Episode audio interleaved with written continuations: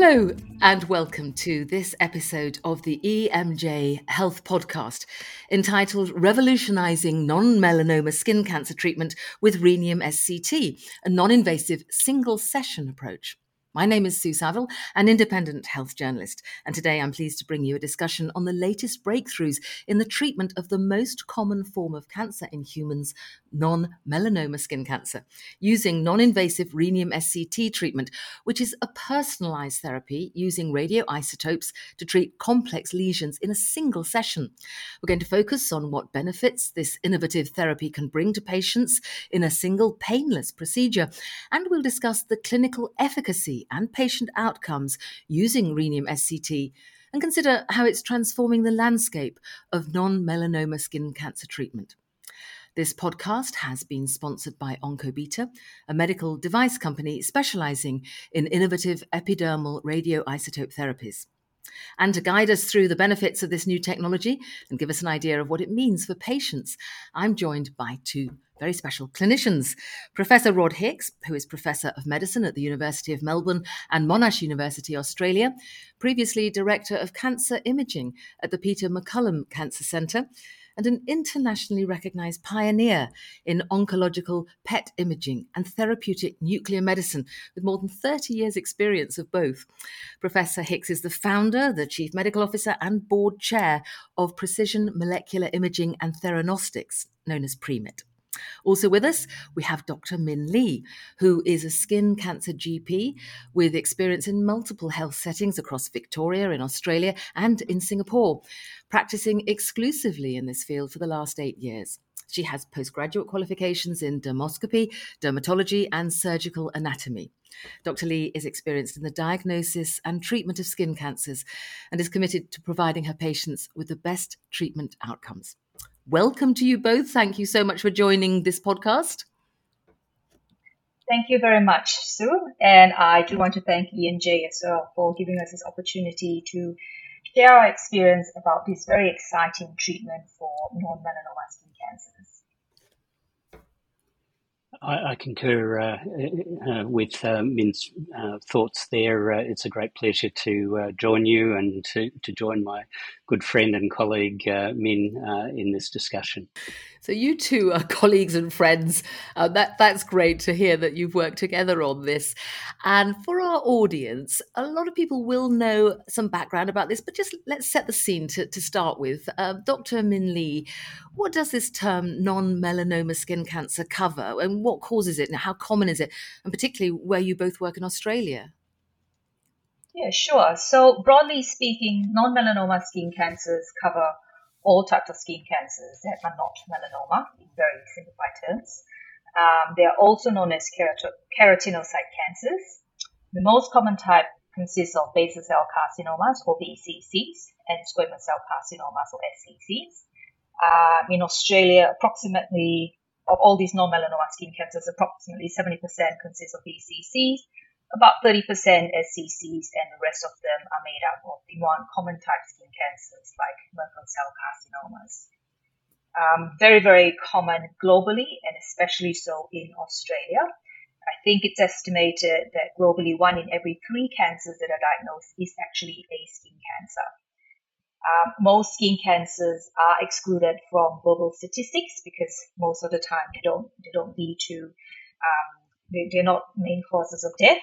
Um, but the inc- incidence is still increasing worldwide, and it's estimated that 2 to 3 million non melanoma skin cancers occur each year around the world. Um, as you've already mentioned, in Australia, it is the most common type of skin cancer, most common type of cancer, excuse me, uh, with highest incidence in the world, followed by New Zealand very closely. And it is estimated that two out of three Australians will be diagnosed with skin cancer in their lifetime, which is an incredibly high amount just remarkable statistics that that you've delivered there to show the the impact. And interesting as you say then that it's not necessarily even included in the statistics so the ones you've given us may not even be the full reach of this.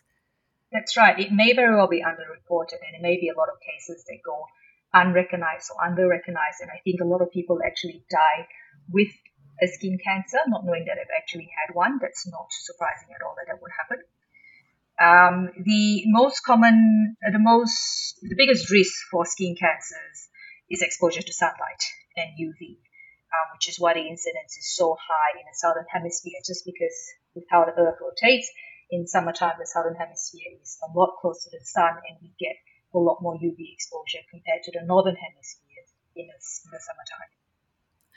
Thank you. And, and Professor Hicks, then the treatment that we're talking about using a radioisotope, this rhenium 188 in this case, what's it all about? Is it very new? What's its therapeutic effect? What's so novel about it? Well, the, the, concept of using radioactivity to treat skin cancers is actually extremely old. Goes back to the discovery of radiation, uh, radioactivity by Marie Curie, uh, when uh, she uh, isolated radium uh, she gave a sample to her professor, uh, one Henri Becquerel, and we measure now the dose of, of radiation in becquerels, so the administered activity of, of radiation in becquerels, honouring his involvement in that discovery. Uh, he put a vial of the radium into his fob pocket and, and got a burn on his skin and uh, he mentioned it to uh, Pierre Curie, uh, uh, Marie's husband, who then proceeded to put the vial against his forearm in, in what was the first controlled radiobiological experiment ever done. And he also got a burn on his skin, and he showed it to a colleague at the uh, Hospital Salpêtrière in Paris, who was a dermatologist who uh, put two and two together and uh, noticed this took a long time to heal uh, and decided this might be a very good treatment for skin cancers and started using it uh, in what became the Radium Institute or the, the Curie Institute uh, uh, in, in later times. And so for almost 30 years, um, uh, radium was applied to the skin for the treatment of various skin conditions, also inserted into tumours uh, to treat them. And in fact, uh, even as late as 1951, uh, uh, radium was still being used as a cancer treatment. Uh, th- this preceded the availability of chemotherapy and w- was in parallel with the use of external beam radiotherapy for the treatment of cancers. The problem with radium, however, was that it's, uh, well, radium 226, which was the isotope, has about a thousand year half life. So it was became a, a major storage problem, uh, and it also uh, got into the bones because it has similarities to calcium. And many people would know about uh, radium dial painters who got um, uh, cancers of their jaw and bones. Uh, and so radium went out of favor, but the principle was a very sound one that uh, the penetration of radioactive particles into the skin uh, could kill those cancer cells, and then the normal uh, skin cells that were surrounding that area would move into the area and heal the wound uh, eventually. And so the principle is is very old, but the application of it is very m- much newer with with the uh, rhenium treatment and, and much more t- technically sophisticated as well. So, what has been developed then? What is innovative about the way it's been used? Given the background you've given us, that the idea has been around for a while. Yeah, the the most important thing was the ability to deliver in a very predictable way a measurable radiation dose to the skin. And that's done through a combination of combining the rhenium into a paste that is then applied to the skin. And the amount of radioactivity uh, is divided by the area over which it's delivered uh, and fed into a computer program that estimates how much radiation will be delivered in a given time period and to what depth the particles from rhenium will pass up to three millimeters in tissue. But as they pass through tissue, they lose their energy. So, in the first millimeter of tissues, more of the energy will be deposited. In the second, less, and in the, th- the third millimeter, the least of all. And so, to deliver a high radiation dose to the full depth of penetration needs a longer time. If the lesions are superficial, uh, it takes a shorter period of time and less activity applied to the skin. And that's where we work very closely with MIN in estimating through dermoscopy uh, and through the biopsies that are done before we uh, plan the treatment. uh, knowing the depth of the lesion and also the area that needs to be treated because uh, what we apply in radioactivity to the surface of the skin will determine how long that radioactivity needs to be there to deliver the desired dose to the skin lesion. So, so Dr. Lee, then you're using this treatment for your patients. What sort of benefits have your patients found from using rhenium SCT? How are they responding? Yeah. So there's been quite a few benefits. Um, the, the main thing is that rhenium is a non-invasive treatment. So the treatment itself is virtually painless. There's no actual surgery that's involved, so there's no actual incision into the skin, there's no cutting involved, there's no suturing, there's no actual surgical scar.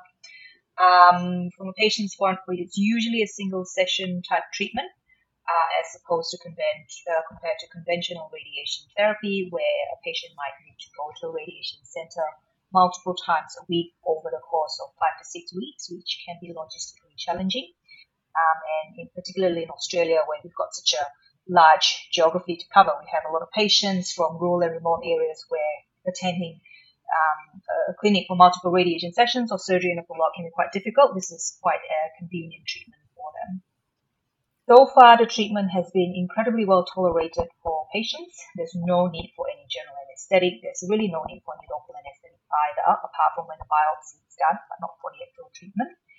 Um, we're finding it's a great treatment option for patients with multiple comorbidities. So patients who are really elderly, patients with really impaired mobility, where, for example, they may not be able to lie stilly on in a surgical chair or an operating theatre for long hours to undergo a skin graft or a flap. The cosmetic results have been excellent. As mentioned, there's no actual surgical scar, so you don't get the actual stitch mark, you don't get a, um, you don't get any pulling on the skin, you don't get any potential distortion of anatomy that you might otherwise get sometimes from skin grafts or flaps as well. That's really encouraging to hear how well tolerated it is and the results you've been getting. And so, Professor Hicks, so all treatments are a balance of risk and benefit. Um, what's the equation then with rhenium SCT, the efficacy of this treatment against any special precautions or side effects like radiation risks, perhaps to, to the patients or indeed to clinical staff? The, um, the, the radiation uh, is applied uh, on onto a foil uh, overlying the skin, and so the only time that the patient is exposed to any radiation is when the the paste is actually on their skin, and as soon as it's removed, there's no further radiation risk to them. They can walk out of the department, uh, enter into the general public, hop on a, on a plane. Uh, as Min was uh, talking about the, the benefits to patients, uh, uh, I recall uh, several of our patients have travelled probably as far as you can possibly travel for a treatment. one from, from Darwin in the far north of Australia, and another from Perth uh, in the far west of Australia. You couldn't think of, of travelling perhaps further for, for a treatment. And they came in the morning, um, had their treatment, flew home in, in the, on the same day. Uh, so it's an incredibly um, uh, convenient treatment for many of these patients, particularly if they're coming from remote areas. Uh, the in the acute phase, uh, there is really, as Min pointed out, there's there's really no side effects at all. They can walk out of the department without any redness or any pain or anything uh, uh, at that stage.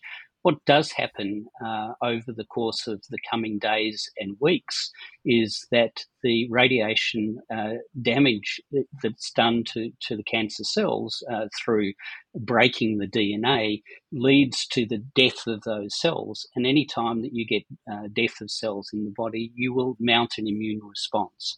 Uh, you'll have white cells that move move into the area that uh, clear the debris, the clear the dead and dying uh, cells. And so, uh, within a week or so, we start to see redness, uh, some sloughing of the skin, uh, often a bit like a graze uh, that you'd expect the, the healing phase of, of a graze or a burn. Uh, it may weep a little bit. during that period, it's important that the, the patient maintains cleanliness in the skin, protects it, uh, from uh, bacteria entering it because secondary infection could be a complication w- when the integrity of the skin is broken by that uh, uh, process of dead and dying cells.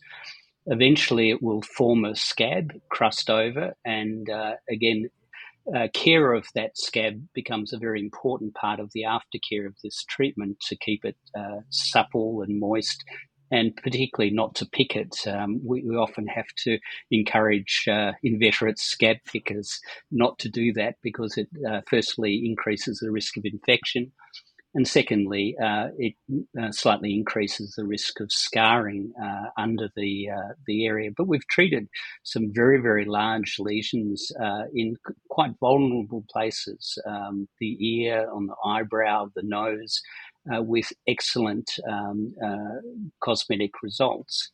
Uh, we have had one uh, one case where there was a complication where uh, the uh, cartilage on the ear was damaged, and even though that was less than optimal cosmetic outcome, the consequence of uh, that particular patient having surgery would likely have been significantly greater defect than, than was uh, eventually achieved. But the vast majority of patients, the skin uh, heals perfectly uh, well, uh, often looks better than the skin surrounding it because it's rejuvenated. It's like having a facelift. Uh, uh, one of our very first patients, Min will remember, was a, a, fellow in his 90s who had an extensive tumour involving most of his ear lobe, uh, extending right down into the ear canal, and it was quite an extensive tumour.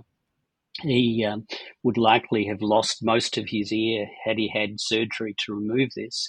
Uh, which would have been incredibly inconvenient for an elderly man uh, who was reliant on uh, reading glasses uh, and a hearing aid, uh, both of which hung off his ear. And his ear healed beautifully, and I think his comment was the skin was like a baby's bottom when it fully healed. it really looked quite remarkable, and, and he was completely delighted with the the outcome.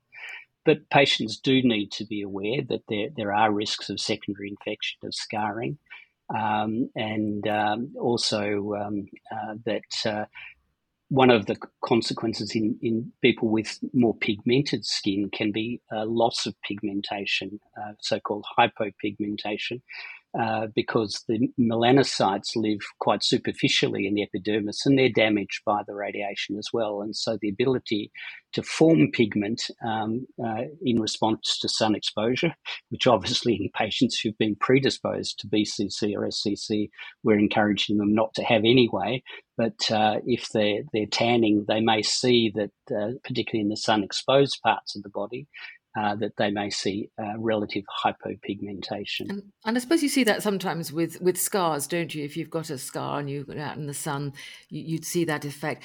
Well, it's very interesting to, to hear about that. So I'm wondering, Dr. Lee, when you're preparing your patients to have this treatment, what do they need to do to be ready to to have the the foil and the paste perhaps on the face wherever it is. How, how do you prepare them for undergoing this and um, and telling them perhaps about any further follow-ups that they might need? Yeah so the i often feel like the most complicated part about rhenium is the workup. So leading up to the actual treatment the consultation the biopsying that's often the most involved part. Once we determine that a patient's suitable for treatment, everything is relatively straightforward. Um, there are several things to note. One is, as Professor Hicks uh, Rod already mentioned, the hypopigmentation is the most common sort of longer term effect we see from the um, particularly more obvious in high Fitzpatrick skin types or darker skin types. Thankfully, skin cancer is more common in fairer Caucasian skin types, so the hypopigmentation or the lightening of skin in the area treated usually isn't as significant. Um, having seen uh, quite a few real world results, I will say that the pigment change you get from treatment with rhenium over skin cancer is still less obvious than the scar you would get from having a skin graft, say, put over the nose, where the difference in skin and pigment and scarring can be a lot more obvious compared to normal skin. I'm going to talk about the foiling process. So yes, do tell us about that. How, what's it like to actually undergo this as a patient? Yeah. So on the day itself, it's very straightforward. Patients don't have to prep. They don't have to do anything special. They don't have to fast. They don't have to, you know, adhere to a special diet or anything like that. They turn up preferably with no makeup on the face, no products, no moisturizer, sunscreen, so as long as you've got clean skin. Um, they come in, and what I do is I examine the lesion under the dermatoscope, which is what you would normally do when treating any type of skin cancer. You mark out where the cancer is, and you also mark out the normal margin of normal skin that acts as a safety margin on the cancer to make sure you safely get rid of all the skin cancer. Um, then the protective foil is applied over the marked up area. And following that, the paste, the rhenium paste is then applied over the protective foil with a special applicator. At our treatment center, this treatment is supervised by Rod and his nuclear medicine team, so a very highly trained team of um, professionals. And I think Rod has also already mentioned this, but how long the paste is left on depends on several things. So the thickness of the tumor, the size of the tumor, the type of the tumor to a certain extent, and these calculations are done by a machine, and patients sit in the chair for anywhere between half an hour to three hours, depending on the size of the cancer that's been treated. So they don't feel anything at all during the treatment. And, and Dr. Lee, the, those words, though, radioactive or nuclear, they're, they're quite emotive, possibly a little bit scary for patients. How, how do you reassure them about that? Um, so Rod's already mentioned a few things as well. So what we're using is rhenium, not radium. So it definitely doesn't penetrate down to bone. Um, maximal depth of three millimeters is how deep the radiation activity penetrates to. Um, I always say to patients, you're getting a fraction of the dose that they would get if they were to attend, say, conventional external beam radiation therapy. So things like prostate cancer, or even um, radiation therapy used to treat more advanced type squamous cell skin cancers. Patients are getting a much higher dose of radiation, and what we're doing with rhenium for localized skin cancers is a very, very, very, very small dose of radiation. And Professor Hickson, when when something is new or developed like this as a new therapy, um, perhaps patients or clinicians might be a little bit um, wary about taking it on. So, what data is there to support the efficacy and safety of this treatment? Most of the data so far has been from single institutions, mainly in Europe, um, uh, particularly in Italy. There's been a, a number of in- single institutional studies where they've treated a, a, significant number of patients with skin lesions uh, in multiple uh, locations. Uh, they've uh, particularly looked on sun exposed skin and areas that have been traditionally difficult, uh, if not impossible, to treat uh, with external beam radiotherapy, or uh, particularly where surgery might be limited by the location, the, the amount of skin available, prior surgeries, and so forth. So it, it's often been in, in situations where conventional therapies really weren't applicable. Weren't appropriate uh, for the patients. Um, uh, retreatment of lesions on the ear and the scalp, uh, over the eye, eyebrows, uh, ears, uh, upper lip, uh, those sort of areas, um, but not limited to those. Um, particularly some quite uh, nice institutional uh, trial data from Bologna, where quite a, lot of the early data came from. Showing that that 50 Gray delivered to the lesions um, uh, at varying depths uh, was highly successful in controlling the disease with a single treatment. They also were able to demonstrate that if there was evidence of a, a small amount of residual tumour, that, that, this was suitable for retreatment with rhenium as well. Uh, and uh, as time's gone on, uh, they've also started to look at potentially reducing the radiation dose, uh, particularly for superficial lesions. Uh, as I mentioned, uh, the, the, radiation, the particles lose the energy as they pass through tissue. Uh, they've got experience with uh, surgery, particularly the Mohs surgery, which is often used for BCCs. It's a, a well established procedure.